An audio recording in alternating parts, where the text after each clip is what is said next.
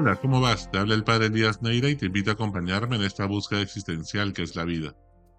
La enfermera Bronnie Ward dedicó su vida a cuidar pacientes terminales en Australia. Ella, en su libro Los cinco arrepentimientos más comunes antes de morir, lo que más nos arrepentimos, decía, en la vida no es lo que hicimos, sino lo que dejamos de hacer. ¿Y tú? ¿Qué cosas tienes pendientes por hacer? Si murieras esta noche, ¿qué te urgiera hacer ahora? Si esta fuera tu última semana de vida, ¿tu agenda sería igual o agendarías alguna cosa importante que antes pues has estado pateando día tras día, semana tras semana y hasta ahora no lo has hecho? En el Evangelio de hoy, Jesús nos invita a practicar el amor, haciéndonos cargo de transformar el mundo según los valores de Jesús, en vez de tantas promesas que al final no cumplimos. No se sigue a Jesús con palabras, sino caminando. Al final de la vida, la única pregunta del examen final será: ¿cuánto has amado? No cuántas veces fuiste a misa, cuántas horas rezaste. No, cuánto estudiaste o cómo te comportaste, tampoco. Lo importante es cuánto amor pusiste en cada cosa que hiciste. ¿Y tú? ¿Pasarías el examen si fuera hoy? Dios no quiere que vengas a buscarlo con tus flores amarillas como Floricienta.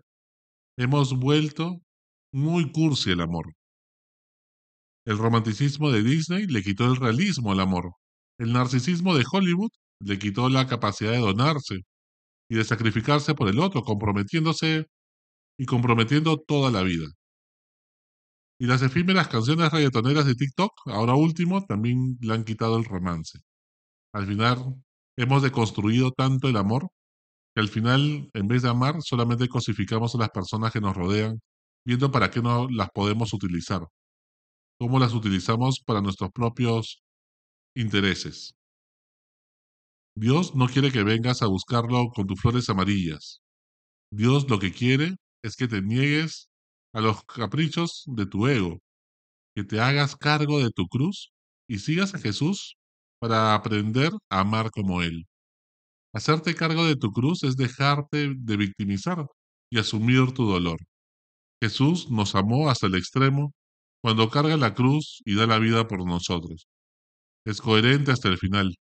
Su vida siempre fue una vida entregada a los demás y así fue en sus últimas horas. Muere matando a la muerte. Tu muerte absurda le da sentido a toda la existencia humana. Tu vida se apaga con un esplendor que lo ilumina todo. Deja de comprometerte a promesas que no vas a cumplir porque son demasiado idealistas y que al final lo que te van a generar es una culpa no sana que te va a alejar de Dios. En vez de hacerle promesas a Dios, solo hazlo y luego se lo ofreces. El amor que propone Jesús no es un amor romántico e idealista, sino que es un amor que lo lleva al sacrificio de la cruz. Es sumamente realista, es práctico, concreto, sencillo, sin proyectores ni reflectores de luz. Aquí no se trata de aparentar algo, aquí se trata de dar la vida. Al cielo, pues, no se llega volando con globos inflados de buenos deseos. Tampoco se llega al cielo con las manos limpias de no haber hecho nada malo. Estos son mínimos que deberíamos hacer por ser solamente seres humanos. Al cielo se llega con las manos llenas de buenas obras. Por eso Jesús nos dice que los publicanos y las prostitutas nos llevan a la delantera en el camino de la felicidad plena. El problema es que muchas personas somos tan idealistas como inmaduros. Soñamos con cosas por las cuales no estamos dispuestos a esforzarnos para que pasen. Seguimos mirando la vida tirados en una cama, en un sofá, viendo la vida pasar, envidiando la vida de otros, sin ver lo que se han esforzado para lograr lo que han logrado. En las crisis conoces el corazón de las personas realmente. Allí, cuando tienen poder, o cuando de repente pues están pasando momentos difíciles, de sufrimiento, ahí conoces realmente lo que tuvo en el corazón.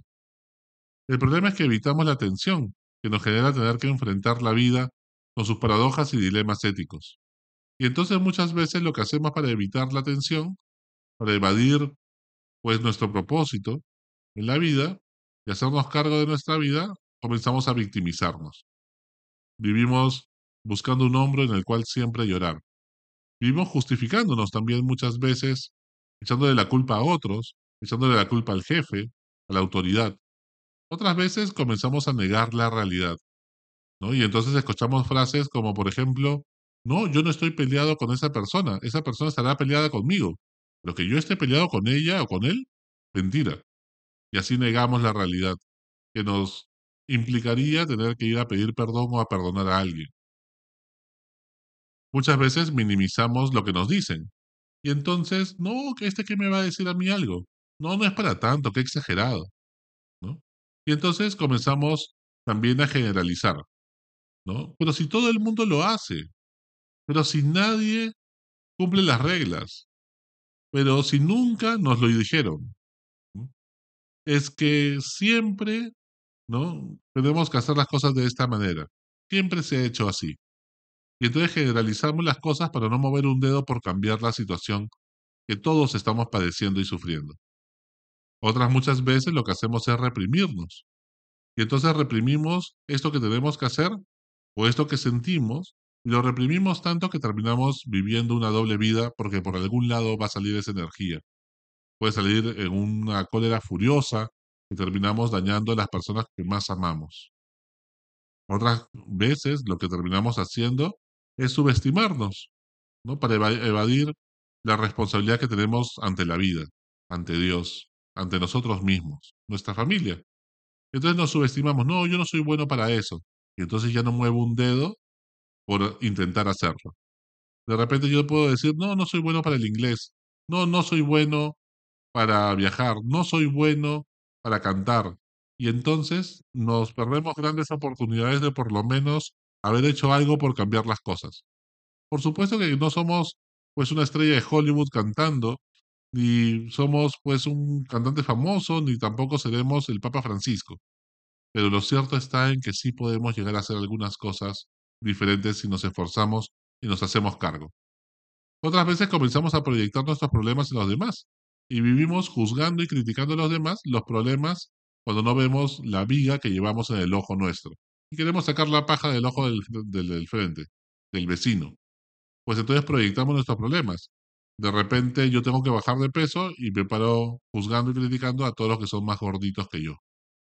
Otras veces lo que hacemos pues es comenzar a evadir diferentes conversaciones difíciles que tendríamos que tener hace tiempo pendientes en nuestra conciencia, ¿no? Y que nos dice ahí nuestra conciencia que tenemos que tener esta conversación difícil con esta persona del trabajo, con algún familiar, y preferimos evadir esa conversación, porque nos genera mucha tensión, y no enfrentamos la vida, y nos sigue haciendo un ronroneo allí, y lo tenemos allí, y no nos deja estar en paz.